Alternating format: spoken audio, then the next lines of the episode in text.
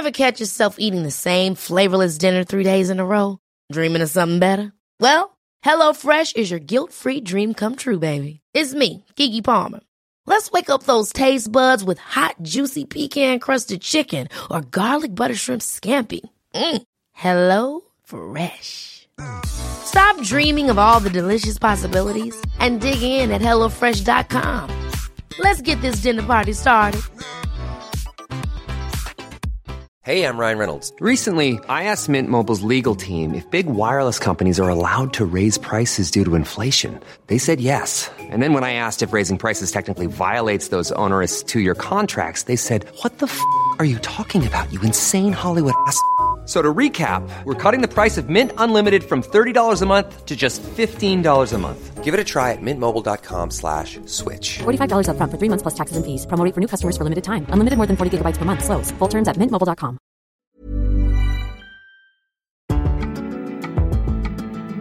Hello, everyone. Welcome to Homo sapiens. I'm on a walk because I'm trying to be healthy.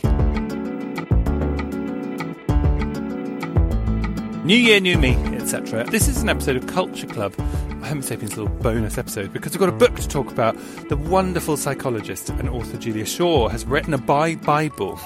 Uh, and it's a fascinating book about the history and culture of bisexuality and how, quite crucially, we overlook it. If you remember when Alan was doing the podcast with me, we used to talk about it a lot. Uh, how overlooked the bi community are. Well, look no further because Julia's written this book and it's great, full of fascinating facts, things you just didn't know. Like what, oh, the survey about what people Im- imagine in their mind when they think of a bi person compared to a lesbian or a gay man. It's very, very interesting. So that's today. That's today. It's a really lovely chat. Um, have you caught up with last week's episode with Juno, Dawson? Lovely messages. Thank you for everyone sending them in. Hello at homosapienspodcast.com. Stay in touch with us. Um, yeah, that's it really.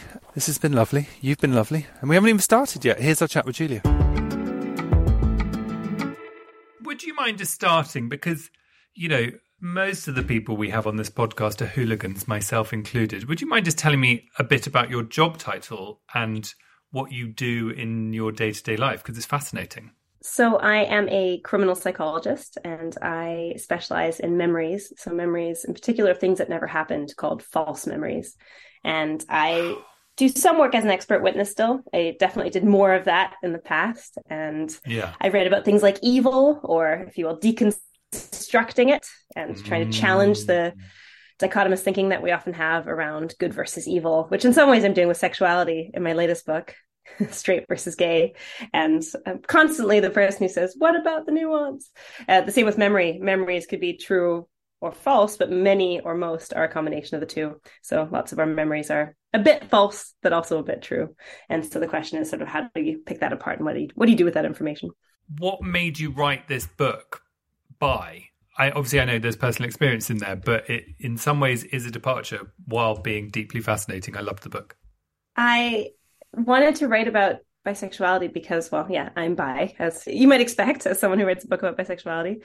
But as a criminal psychologist, I guess as a, as a scientist, I have a tendency to look for research on stuff. And I found that it was not just difficult but impossible to access research on bisexuality even as someone who has a phd in psychology. Like I, I didn't i didn't know the words. I didn't know where to look. I've been part of the queer community for a while now. Mhm. i've always identified as bi. Like this isn't new. I'm now 35 this is my whole life has been sort of in various ways in contact with the queer community although not as much as maybe if i was um, not bi and maybe if i was lesbian i would be even more connected but that's a whole conversation we can have as well. Um, Mm. But I really wanted to read a book like this. And I felt that there wasn't really a comprehensive look at the literature, at the research, at the history, um, or as the book is called, the science, history, and culture of bisexuality. And so I thought, well, if I'm going to go find all this stuff and it's going to be really, because I was finding it so difficult, it was going to be really hard, I may as well write about it and take people along the way with me, because I'm sure lots of people are asking themselves these questions. Well, you might as well get paid. No, I know that that's a joke, but um, you sort of mention in the book something that comes up a lot on this podcast, which is that concept of bi erasure. You know, and I'm aware this is a big question, but wh- why do we skip over bisexuality? Oh man, there are many reasons. I think the most sort of concise one is that bisexuality introduces nuance and makes things feel a bit complicated, even though it doesn't actually make them more complicated because it's just reality because mm-hmm. lots of people aren't entirely straight or gay or or even entirely asexual and so adding that sort of flexibility into whom we might see as possible sexual partners or romantic partners and how we talk about identity labels. Um, we, we, like boxes. Lots of us like boxes, even if we yeah. say we don't. And we like labels partly because it's easier to find. Like, what's your setting on, you know, the social, the, the whatever app you're using or whatever you're using to connect with people. Um, it's easier to use a label than to just say to sort of say, ah, whatever, anything goes, mm-hmm. um, because that's usually not quite representative either. Because you might be, let's say, 90% of the time attracted to men and 10% of the time attracted to women. So you're more likely to look for a man. But how do you communicate that effectively in the way that we talk about it now? And so bisexuality introduces that what sounds like confusion, but is really just a representation of how many people's sexuality actually works. Yeah. And there's this sort of, um, well, there's a really fascinating bit in the book where you illustrate it, where you talk about asking someone to imagine a gay man I think it was gay man. Imagine a gay man in your head. What image do you see? Imagine a lesbian in your head. What image do you see? And people could quite easily describe what they could see in their head. And then you said describe a bisexual person, and people couldn't really articulate that, right? And it, and I, I've I think that's fascinating. Although you'll have some listeners, I'm sure, who say, "What do you mean?" Of course, there's a bisexual visual language, which is cuff jeans, uh, you know, sensible shoes, a green couch, and not being able to sit in chairs. Which, you know, all that internet meme language, which, you know, it, it also helps build a sense of community if mm. we make jokes like that. And mm. of course, lots of these things apply to lots of people. It's a bit like horoscopes, where a lot of the stuff applies to lots of people, and so people are like, "Oh, that is me." Yes. I mean, of course, there's no one, you know, cookie cutter approach to bisexuality. Much like there isn't, you know, you can't tell by looking at someone whether they're gay. But the question is, can we, when we want to be seen, can we be seen, and what are the tools we use to do that?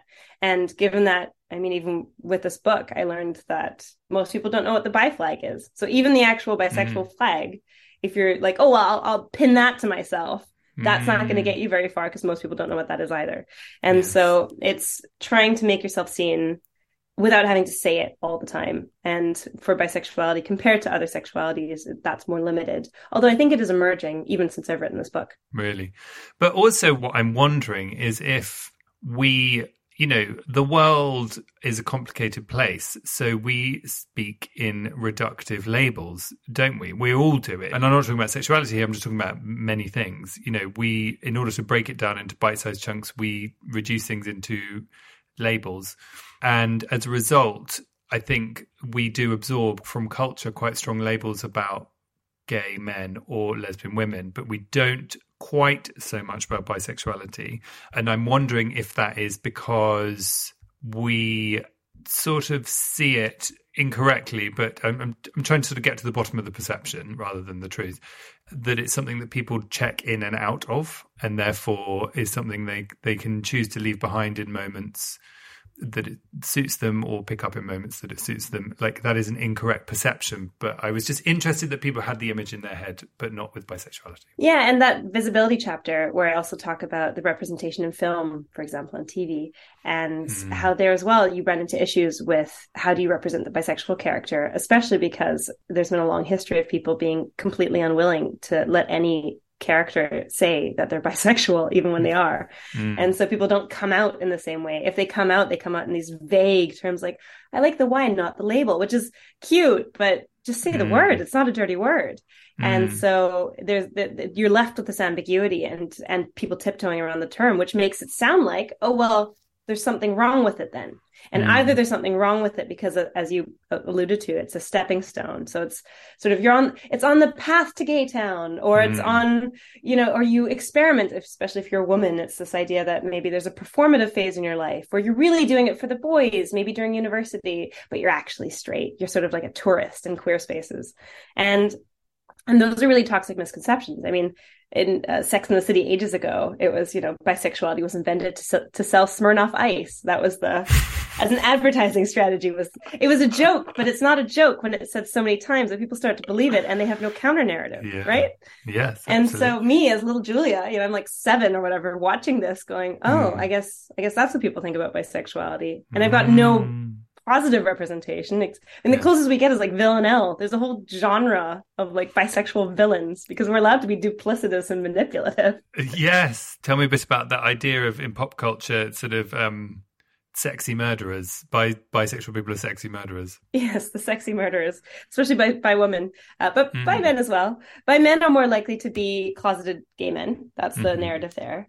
Yes. um, or the bridges. And so this is where it also it can veer into the narratives that we see in politics and we see in other aspects. And so in some of the other chapters, as you know, I dig into the the political history and the tensions within the queer community around bisexual people, especially in the fight for equal marriage, especially in the fight for queer rights, basically because outsiders more so than insiders were seeing bisexuality as more perverted than other kinds.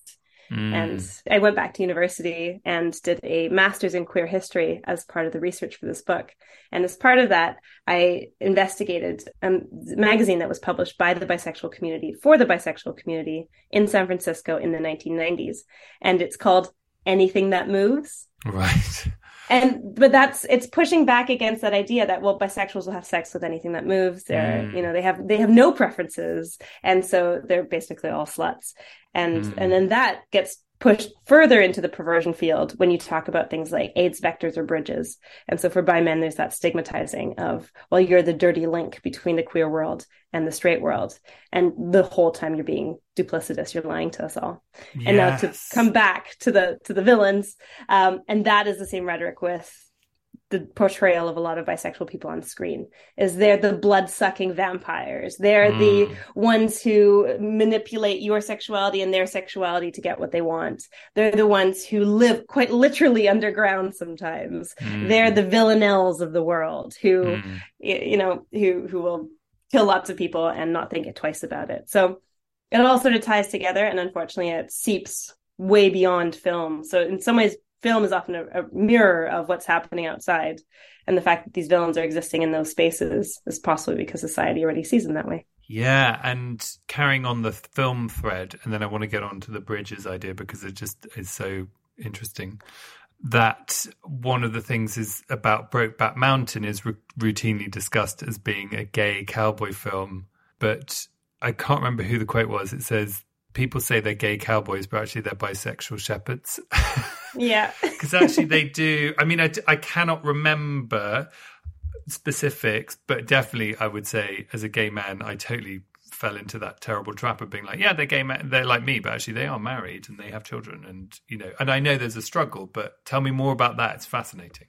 So the erasure of bisexuality from how we talk about characters is, I mean, it's prevalent on screen. So the fact that the, the characters themselves or the characters in their circumference won't talk about the fact that someone is bi or say the word is one thing. Then there's the thing which is mislabeling, which is also a thing that um, in my master's in queer history I kept stumbling over.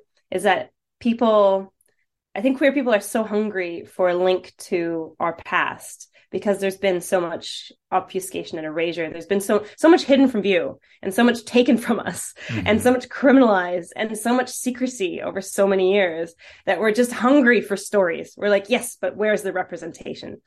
But what that can lead to is that then if you see any hint of queerness, you assume, ah, well, that person is then, that's their real identity. The real identity is the queer piece that we have some evidence of. So the fact that a man is married and has multiple children, but has a male lover, he's one of us. He's he's gay. Mhm. Um, rather than considering or even just adding the qualifier or bi because we don't know unless that person has said that explicitly that the rest of it is because of what's called compulsory heterosexuality, which is that socially, especially historically, but still in many parts of the world, arguably all, um, there's this perception that you're going to go get married in a heterosexual looking dynamic.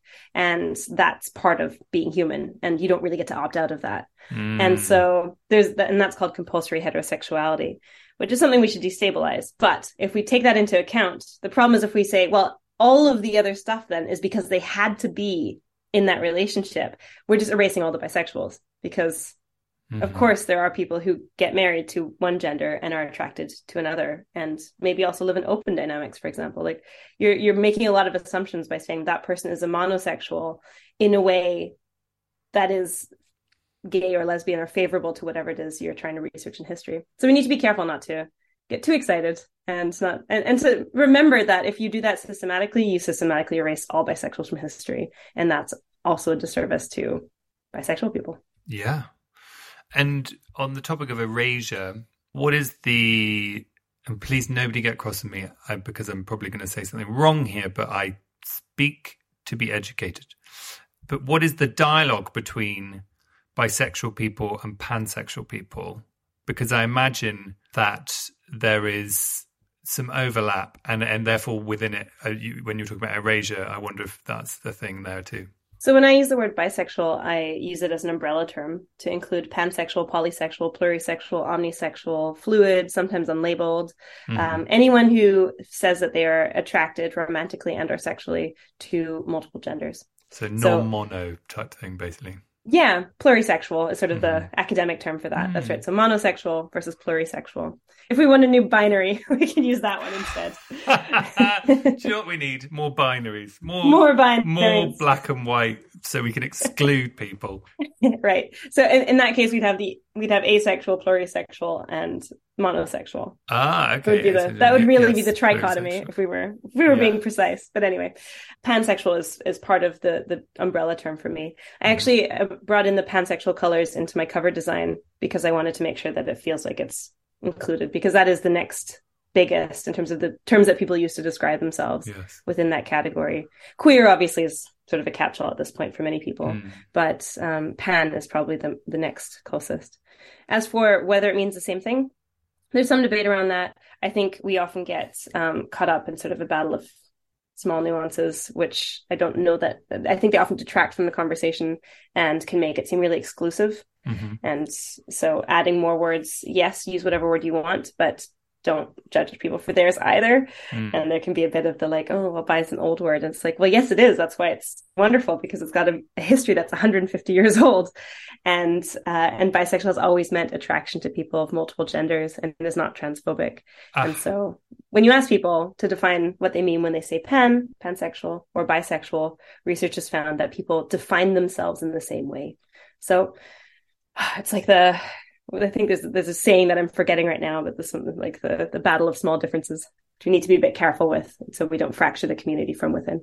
Interesting. And do you draw any differentiation for yourself between would you say you're bisexual or pansexual or do you not care or is there a distinction for you personally because you know it's all personal it's all subjective Yeah, I like the word bi for me or bisexual because it has the longest history and is the most easily understood. So it's been used since almost as long as the terms heterosexual and homosexual have been around. We've had the term bisexual, which was meant to capture those who weren't heterosexual or homosexual, but were both, hence the term bi. So Uh-huh. attracted to same and other genders, which now has um, sort of evolved as we, the conversation around gender has changed obviously since the last 150 years.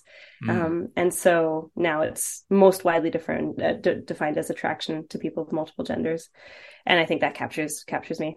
I also, I don't, I don't like, so if we were to contrast that, I don't like the origin of the word pansexual. okay So that's the other side. That doesn't have as nice a history. go on tell me Well, the word pansexual was first used as a critique of Freud, like Sigmund Freud, hmm of his work, because you know how Freud always talked about like people wanting to have sex with their parents and like the deep, deep down inside everything's about sex.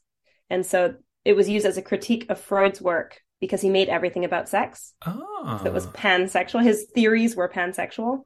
And then it was adopted by the kink community, which is also, I mean, I, I, I obviously I don't mind where it's gone. I just don't like the trajectory compared to the other one. Mhm. And then the kink community, it was adopted for a while in, I believe it was in the uh, 80s, where it was I'm into everything. So it was more I'm pansexual, as in I'm attracted, like I'm into all the kinks. uh-huh. And then in the 90s was the first time it was used, possibly by mistake, by someone as an identity label. And so it's it's gone through this transition where it has a very sort of it's a bit more messy of a history, I think. And um, I quite like the research history, which is where the bi comes from. Well, also, listeners, we're, you know, we're talking about labels, um, and we're talking about the history of them. which is fascinating. But also, I want you to write in and say what label makes you feel soothed because I think that's what happens when you find a label. For me, you know, it's like, oh, that's me. Cool. You know, I'm able to move on in some ways. You know, don't need to say it to me again. I just, uh, it makes me feel good. And I wonder if people have what people's feelings on that are. You know, it's interesting. So I'd love to hear more from everybody listening as to where you sit now. Let's talk a bit about the bridges because I thought that was such a fascinating piece of information that specificities around bisexuality and how bisexual people were they were called am i right in saying it was aids bridges Mm-hmm. because they were the people bringing aids to the straight community via from gay people yeah i mean shocking stuff Well, and that was the stereotype as well. That was what was used to discriminate against and um, do terrible things to bisexual men in particular. Uh, but the, the bridges stuff is is interesting because basically it's bi specific, as you say. So it's something that wasn't affecting gay men because, well, gay men, of course, were also experiencing massive discrimination and and prejudice, especially in the 80s and 90s around AIDS and because of AIDS. Um, although, of course, straight people also got AIDS, also not from homosexual people. it was just the stereotype was this is the gay the gay disease, right? And the gay cancer, as it was called at one point. Mm. And so the bisexual men were blamed for covering up the fact that they were actually gay. And I'm saying that sort of in quotation marks because that was Mm. often the assumption. Uh, even there, there's bi erasure effectively, right? Because Yeah. it's it's that you're lying to your wife, you're going to the gay bar, you're coming back with this gay cancer, and you're giving it to your innocent heterosexual wife who has no idea about any of this. Mm. Um, and that that's the narrative. And so, and then that innocent young lady uh, is carrying it on. And maybe if, if it's not your wife, maybe they then have sex with somebody else and then they're giving it to other innocent straight people. And it was very much this good versus evil narrative of the messengers or the, the the people who are delivering almost like carrying it with them and anyone could be a bisexual because any because they could be married to people right and they could be lurking in your Mm. bedroom about to give you AIDS without you Mm. knowing. So that was the the sort of scaremongering that was happening around that. And what it led to partly was also weird messaging to, about AIDS to bisexual men. So one of the things that I was especially finding in my own research as well on the Anything That Moves archive, which is that magazine in San Francisco that was active during that exact time, so between 1990 and 2001. And they were talking a lot. There were a lot of eulogies. There was a lot of mourning of people lost to AIDS who were bisexual, especially men. And there was also a lot of talk about how bi men are, were, and we know from research that's more contem- contemporary that it still are, way less likely to be plugged into queer communities. And so if your messaging around health is going to a gay bar and putting up posters, for example, or doing messaging campaigns around AIDS and how to prevent the spread of AIDS there, you're not going to get lots of the bi men because that's not where they live. They don't Mhm. go to the queer communities. They don't, they're not in the gay bars in the same way. Mm. And so you need to meet people where they're at. And that's, that was really missing. And so a lot of what was happening is that the bi community was picking up the pieces and doing a lot of their own education, especially bi women were often doing the education to try and protect the bi men who were more vulnerable to the disease. So there's a lot of community picking up of where the gaps in the system are left from things like bi erasure and a lack of understanding of how to properly access bisexual people. Yeah, and there's a fascinating story about the bisexual porn experiment. Will you tell me about that? the proof that bi men exist, you mean? yeah. Finally, we had some proof. Yeah, I start the book because it is there's a lot of research in the book, and one of the things, much like psychology in general, when you start talking about issues like this, people are like, "Yeah, but how do you even do research on this?" Right? You said that there's Right. a pushback on the core concept that you can do research on sexuality, much like people sometimes do that about, "Wow, how do you really know what people are thinking? You can't get into the mind." It's like, well, okay, but we've thought about that, and so Twitter? in this as well. Um, Sorry, Twitter. Yes, just go on Twitter. that's actually where all psychology happens now on Yeah. Twitter. But I basically wanted to push back against the idea that you need what I might call a pseudo objective research methodology. So there's this idea that, well, if you give people questionnaires, you ask people about their sex lives, they're going to lie. So it's pointless, which isn't true because there are things that you can put in place to make it less likely that people are going to lie. And you can have controls for people lying or misleading, potentially intentionally misleading. But the other thing you want to avoid is going too far the other way.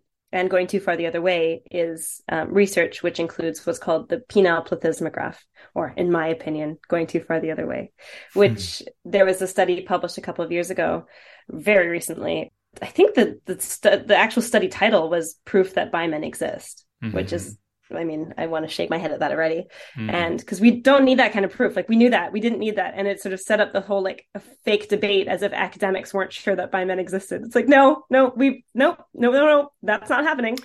Um, but also I don't want to interrupt the story. It just infuriates me that we need proof that they exist. That there's people standing there saying they're it. So that's your proof. Right. You, to yeah. anyway, go on. Oh, absolutely, absolutely. Um, so the concept of it, the concept of the look, the, the hunt for it is problematic. Mm. The way in which they did it as well is problematic. It's also problematic from a human rights perspective, mm. partly because that's not how we define identity. We don't define identity as something you need to sort of biologically prove or objectively prove. That's not how it works. Like you can just say things. Have we ever done a test to prove straight pe- people exist? No, that's right. Well, in that case, I want a refund. Yeah. So this study used what's called the penile plethysmograph or PPG, which mm-hmm. is it's like a ring, an inflatable ring that you put around a penis to measure how hard a man is getting. Wow. Which actually came out of research on sex offenders, which is also a can of worms. But Whoa, okay. Yeah, which even that applicant applying things that we applied to sex offenders to gay men. I mean, there's a there's too much history there to not find that a really big problem. Mm. But well, not just history. Again, unfortunately, contemporary as well. The narratives mm. around um, so there's an inflatable ring that they would put yeah. around people's penises and it would do some measuring of some description. It would measure how hard they are, which was supposed to measure how aroused the man was. And then they would show them, um, they, they would show these men who said they were bisexual, they would show them porn and they would show them porn involving straight looking or you know mixed sex dynamics but also showing homosexual dynamics and showing different genders. And then if the men got aroused by different especially the homosexual pornography as well as the heterosexual looking pornography, then yes, ding ding ding ding ding, they were in fact as they said they were bisexual. And that was the wow. that was this this test which was designed which I think is horrific on multiple levels, partly because that's an incredibly artificial setting to have someone randomly show you pornography no. that you haven't picked in a lab with this thing strapped to your penis um, is ridiculous as a concept. Uh, never mind to then take the findings from that and say, oh, yes, yes, yes, they, they said they were going to be aroused by this, and they were, in fact, and we could measure this by how hard they got, which is total. That's, no, there's lots of measures of arousal that have nothing to do with that. Never mind the fact that that is likely to be weaponized by oppressive regimes. If you say we have a gay detector or a bi detector, what do you think is going to happen in the half of the world that lives in countries where homosexual acts are illegal? Mm-hmm. They're going to use this kind of stuff and say, hey, we've got an objective tool that tells us. And so you're suspected of homosexual activity. We put this tool on you, you reacted, now you're in prison. Which is also, by the way, because of the error rates, going to put lots of heterosexual people in prison as well, because that's not how sexuality works. Yeah. So there's so much about this that blows my mind but that's the what not to do. So there's that search for objectivity sometimes in sexuality research and we need to be incredibly careful that we don't stray into really really problematic methods. But also people watching sex of any kind is arousing. That doesn't make you bisexual. Otherwise i would be bisexual and i don't identify as bisexual. Like it's very i've read many things. You're not just turned on by the tranche of sexuality that you live in. Isn't that right?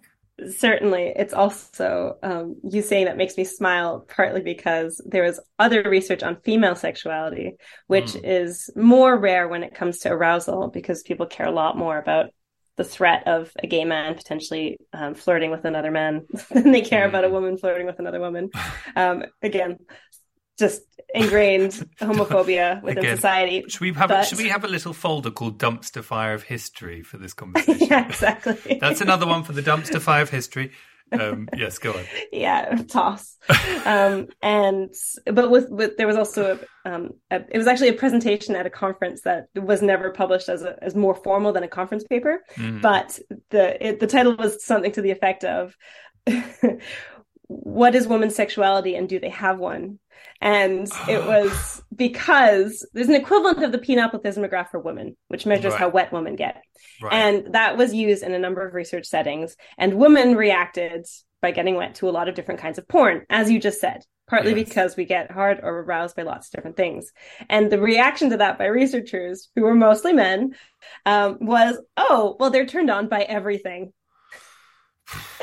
And so I guess they don't have a sexual preference. I guess it's all just Well, it's it's it, and, and, and how how far do you subscribe to the challenge around the fact that you know there's always that story doing the rounds that crash test dummies are designed for people who identify as male bodies and slim as well, and actually they're not designed for people who identify as women or assigned female at birth people, and therefore they're much more likely to die in a crash because all the scientists are men. Do, do, you, do you sort of buy into that? Uh, Sure. I mean, there's systematic bias, especially gender bias in the sciences, which you can see in the history of bisexual research in science as well. Partly because that was a thing in general. So there were many more men who were academics, many more men who were researchers uh, than, than there were than there were women. But it, it seems to be related with, but I'm not sure exactly how. with one shift that I observed. So one shift I observed is that so um, uh, Alfred Kinsey, you've probably heard of. He developed the Kinsey scale, Do us just a quick précis of what that is in case anyone doesn't know. Of course, um, which is where you uh, get to choose now mostly, although at that point it was researchers choosing for you um, a number between zero and six for your sexual preferences. And so it would be zero represented entirely or exclusively heterosexual fantasies and desires and behaviors, sexual behaviors. Um, and six wasn't exclusively homosexual. And then everything in the middle was what I would now consider on the bisexual spectrum, but was sort of a number that you could get assigned depending on your your own fantasies, your own behavior, your own relationships and sex. Mm. Now, the Kinsey scale um, changed how we think about sex because it talked started talking about sexuality on a spectrum. But that was a man, Alfred Kinsey. There was also someone called Fritz Klein who was doing research before Kinsey, who was one of the probably the first person in English to be talking neutrally and positively about bisexuality, and that was in the late 1900s. Um, and then going into the 20th century.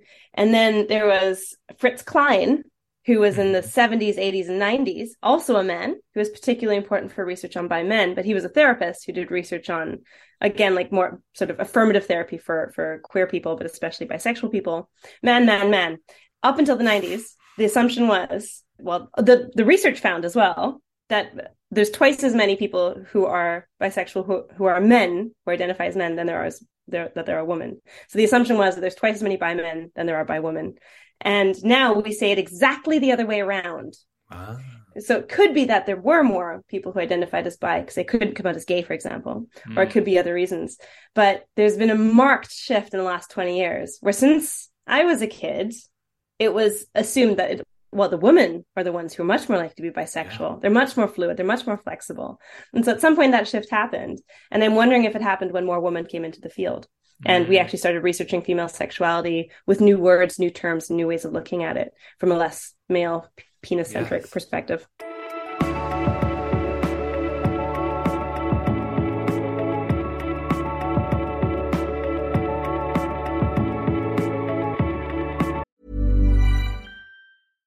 Hey, I'm Ryan Reynolds. At Mint Mobile, we like to do the opposite of what Big Wireless does. They charge you a lot, we charge you a little. So naturally, when they announced they'd be raising their prices due to inflation, we decided to deflate our prices due to not hating you. That's right. We're cutting the price of Mint Unlimited from $30 a month to just $15 a month. Give it a try at mintmobile.com slash switch. $45 upfront for three months plus taxes and fees. Promo rate for new customers for limited time. Unlimited more than 40 gigabytes per month. Slows. Full terms at mintmobile.com. Ever catch yourself eating the same flavorless dinner three days in a row?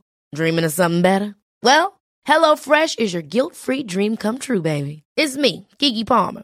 Let's wake up those taste buds with hot, juicy pecan-crusted chicken or garlic butter shrimp scampi. Mm. Hello Fresh. Stop dreaming of all the delicious possibilities and dig in at HelloFresh.com. Let's get this dinner party started.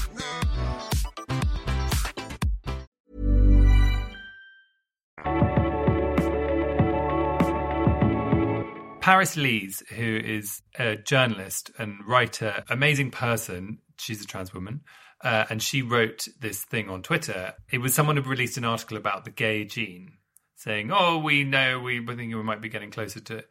and it's always stuck with me because um, this was years ago. But I was like, "Oh, interesting," and then she wrote how along these lines. I don't want to misquote her, but like you know how why why are you doing this? We don't need to know. Like it's ludicrous that you should be trying to locate because what you're doing is aligning it with an illness by doing that. But I know that you speak in the book about the the bi gene as well.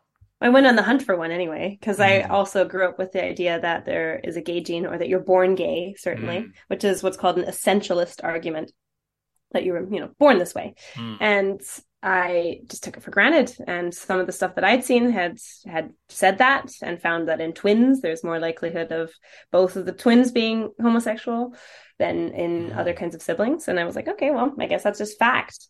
And it's not.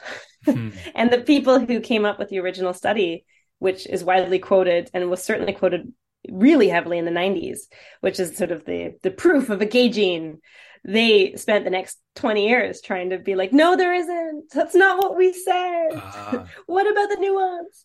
And so that was really interesting to read. So to, to read these scientists like picking up the pieces from journalists who overzealously reported on these genetic findings. Cause they're like, we found this gene, yeah, but that doesn't mean that it accounts for all sexual differences. Mm-hmm. And the main thing that I found going through the chapter on um, genetics and on essentialist versus non-essentialist arguments. So, what can you be born this way? If so, what does it mean? And looking at animals, so the prevalence in animals, mm. is that we need to destabilize the heterosexual assumption of that being the norm.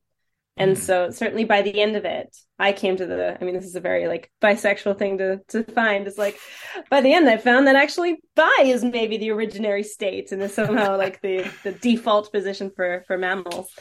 But, but I think it maybe is because it's the most flexible sexual strategy to be yeah. not limited by the gender of the or the sex of the the, the partners that we're attracted to. But, so, but yeah. the biggest thing isn't saying let's look for this perversion, let's look for this difference, because as you said before, with the like, did they do this? Did they look for a straight test? No, they're also not looking for a straight gene. No. And so if you're not looking for that, then you shouldn't be looking for a gay gene or. Well, exactly.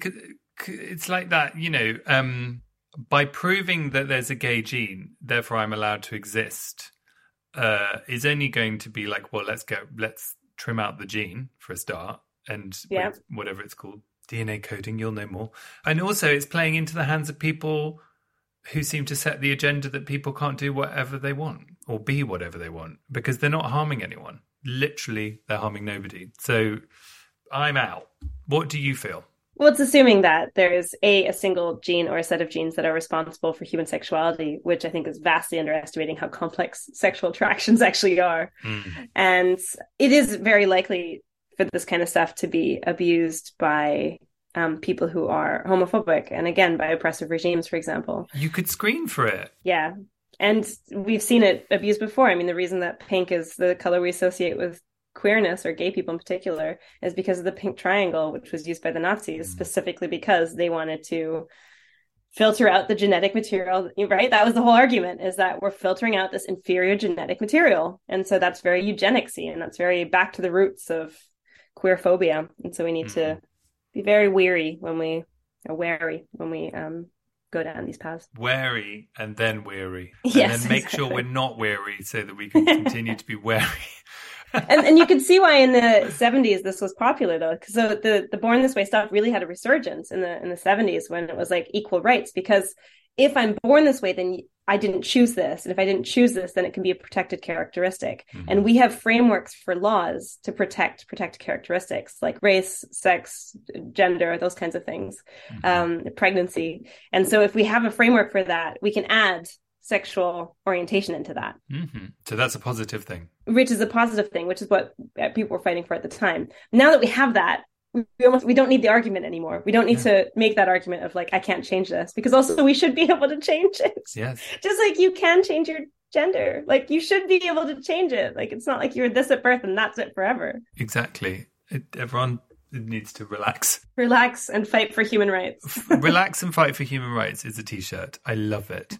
Um, on all this odyssey of research for the book, I just wanted to know if you had encountered any other funny stories or any brilliant stories from from researching the book. Oh, many, many. Like the gay giraffe row, where politicians were tweeting about, you know, the sex of giraffes and some funny stories around animals. There's definitely some really positive stuff as well when it comes to, um, I mean, sexual experimentation and relationship structures, which I included as the last chapter because it's the first thing that people think of. Mm-hmm. So, people, the first thing that bisexual people often get asked is A, can you be monogamous? Mm. B, um, who do you find attractive and how does it work? And C, do you want to have a threesome? so those are the three things that you get asked within 30 seconds. If you're at a dinner party, people are a little bit drunk and they want and and you and has that happened to you? Oh, many times. And so the and sometimes it's a hypothetical. Would you want to have a threesome? And sometimes mm. it's a me and my girlfriend would like to have a threesome um, wow. with and like what do you think and that can, it can be quite aggressive and it's one of the reasons i think and statistics bear out that the sexual assault of bisexual women is far higher than of uh, homosexual and and straight women. Yeah, it's, a, it's bi women were seven point three times more likely to be repeatedly assaulted than heterosexual women. Is that right? Yeah. So the the stats are astonishing, and I think it's that. Well, it presumably comes from that assumption of hypersexuality and constant sexual availability. And so it's back mm. to that anything that moves idea is that well she's bi so she'll she likes everybody, and that's just not how it works. But back to the positives. Mm. Um, but within that, I, I thought it was really fun to explore, you know, how do we talk about threesomes? How do we talk about different relationship structures? And what does that have to do with bisexuality? Because mm. you need to work through the whole book together. you don't get at the beginning. You don't get your stereotypes met at the beginning. You, at the end, you get to have a, a real conversation about these things. You, you need to work for the threesomes. You don't just get to start with them. Well, so I've heard. But I also really like people always, when asked, what do you like most about being bi? Most people say freedom. And I think that's really nice as well. That's wonderful. And sort of relates to something a listener wrote in that I wondered if, um, you know, I, I feel I need to talk to a bisexual person about this. So let me read it. I'm going to make this anonymous because I don't know that they've asked to be anonymous. They haven't asked to be anonymous, but I'm going to make it anonymous. Um, so it's a it's a man Hello, I'm a mid 40s man with two young kids and a wife. And I came out to my wife as bisexual about six years ago now, just after our second child was born. Not the best time, but it came out. I struggle day to day, and so does my wife. I've been listening to your podcast with Will. I find them fabulous to listen to. Just really wanted to say hi and thanks. And how do you, and how do you cope as you're married with kids? How do your thoughts on men come into it? Um, and I suppose one of the themes that's coming up in that email is that this is a person who is telling their wife. So they're they're they're a bisexual person in what could be appear to the outside a heterosexual relationship, and the complexities that come with that. Um, and I wonder if you've got any advice for someone who you know, because he's only come out within the relationship. I don't know if he's had experiences prior to marrying his wife, but I wonder if you've got any sort of salient advice for that. Well, first of all, uh, amazing for coming out. Um, yeah, congrats, because that's it's also really uncommon. So we know from research that men are half as likely to come out to their loved ones as women. I think society would benefit from more visibility of bi men. And if you feel like your loved ones are the first place to do that or your friends, then that's amazing. So I think we need more mm-hmm. visibility with, within that. And we know that that is a psychological buffer for negative consequences. So being out is a good thing most of the time because you're more likely to be able to fully and authentically be yourself. Yeah. But um, in terms of family dynamics, the research I find most interesting around families, there's quite a lot of research on bisexual people within families. There's research on bisexual moms, there's research on bisexual um, women who are pregnant and different sort of standards of care that they may be getting and how they also feel like they're constantly being erased and the constant assumption that they're heterosexual. Mm-hmm. Same with um, young mums and how do they stay visible when people say you and your husband or you you're in your heterosexual relationship. Do you then say, but I'm I'm still bi yeah. or I'm bi and then counter you know con- contradict them but then you have to have that conversation potentially with the person who's who you've now outed yourself to as a man or a woman or as any gender mm. so in terms of um, advice, one thing that the research also finds is that bisexual parents often find that talking about their own sexuality openly as early as possible with their kids is a really good educational tool that helps to um, encourage some empathy and understanding for people who are queer, but also for people of other mar- marginalized communities. So, research on bi parents who've come out, all of them say, do it. It was great. There's no right time. Ideally, do it as early as possible so it doesn't become a thing. Because you can build it up as like, I need to wait for the right time. I need to wait for the right time. You don't need to do that. Mm-hmm. Ideally, come out earlier rather than later um, is, is, at least the advice that they're sharing. Mm-hmm. So I think in terms of coming out beyond um, the partner, if you can come out to your kids, I think that would also be amazing. That's amazing advice, by the way. Um, also, I think when you say at the end of your email, how do your thoughts on men come into it?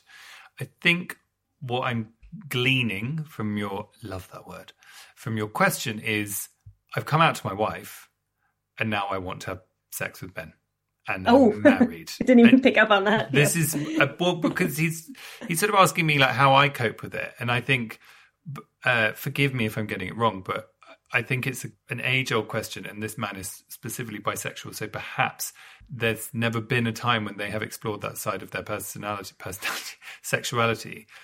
But I, I do think that it is important to say that that is both a distinctly bisexual question, but it's also a anyone on planet Earth question, you know, mm-hmm. which is you've got to talk about it with your other half or, you know, the other two in the throuple, whichever relationship you're in and say, this is what I'm feeling. Because you've really got to try and move secrecy out of relationships and be with someone to whom you can say, I'm feeling this and I need you to know because I'm going to tell you first. Because otherwise, you can just go and have sex with people behind people's back. That's fine. But I, I, I, think you do need to try and raise it with the person you're in the relationship with. And I, and I always love that um, Alan Cumming, bisexual, who I used to host this podcast with, one of the things he used to say about relationship stuff to people when they wrote in is, Are you having your needs met? And I love that. Are you having your needs met? And if you're not, that is something to talk about with the person you're in the relationship with. And how are you as a couple or thruple or quadruple whatever what do you call it? Quapple? How are we going to address this? Because something has changed and you're not going to be in any kind of marriage without big shifts and change. Yeah and if you want to learn about all the different ways in which you can do that chapter 7 of my book gives you lots of insights into different kinds of relationship structures if you want. So the answer is buy, buy julia's book. But also um, look at chapter seven. good luck. Yeah, yeah, but you know, bring it up, and you, it sounds like your wife has been understanding so far, and there is no shame in this stuff because better out than in, listener. Thank you so much for writing in. I hope we've been of use, and if you write and tell me that I was completely wrong about understanding your question, also fine. Um, Julia, this has been wonderful. Thank you so much. What is next for you? That's a good question. So I have a regular podcast called Bad People on BBC Sounds with Sofie Hagen. With Sofie Hagen, who is also queer. Yeah. And we also had four episodes on bisexuality called Bi People, which came out during Pride Month. So if you want to go back and listen to our back catalog, there's four episodes just on that. But we have lots of queer things that seep into our conversations because, you know, two two bi people host a podcast, what happens? Sometimes it comes up. Once in a Whether while. people want it to or not. Yes. So yeah, so have a listen to that, and um, I've got a couple of books out. Uh, one on bisexuality, as we've already said, but also a mm-hmm. couple of others on criminal psychology.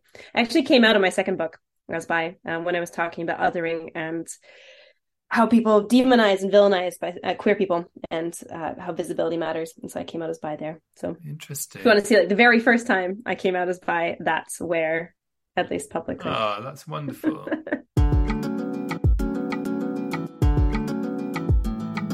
Later this week, we'll be speaking to Baby of Drag Race fame, the one who left.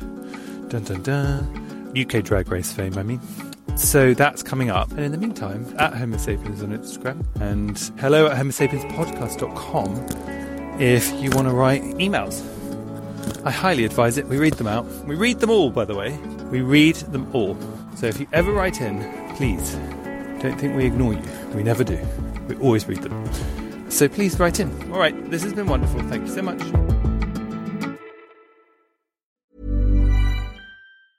Hey, it's Paige DeSorbo from Giggly Squad. High quality fashion without the price tag. Say hello to Quince. I'm snagging high-end essentials like cozy cashmere sweaters, sleek leather jackets, fine jewelry, and so much more. With Quince being 50 to 80% less than similar brands. And they partner with factories that prioritize safe, ethical, and responsible manufacturing. I love that. Luxury quality within reach. Go to quince.com slash style to get free shipping and 365 day returns on your next order. Quince.com slash style. Ever catch yourself eating the same flavorless dinner three days in a row? Dreaming of something better? Well, hello fresh is your guilt-free dream come true, baby. It's me, Keke Palmer. Let's wake up those taste buds with hot, juicy pecan-crusted chicken or garlic butter shrimp scampi. Mm. Hello Fresh. Stop dreaming of all the delicious possibilities and dig in at HelloFresh.com. Let's get this dinner party started.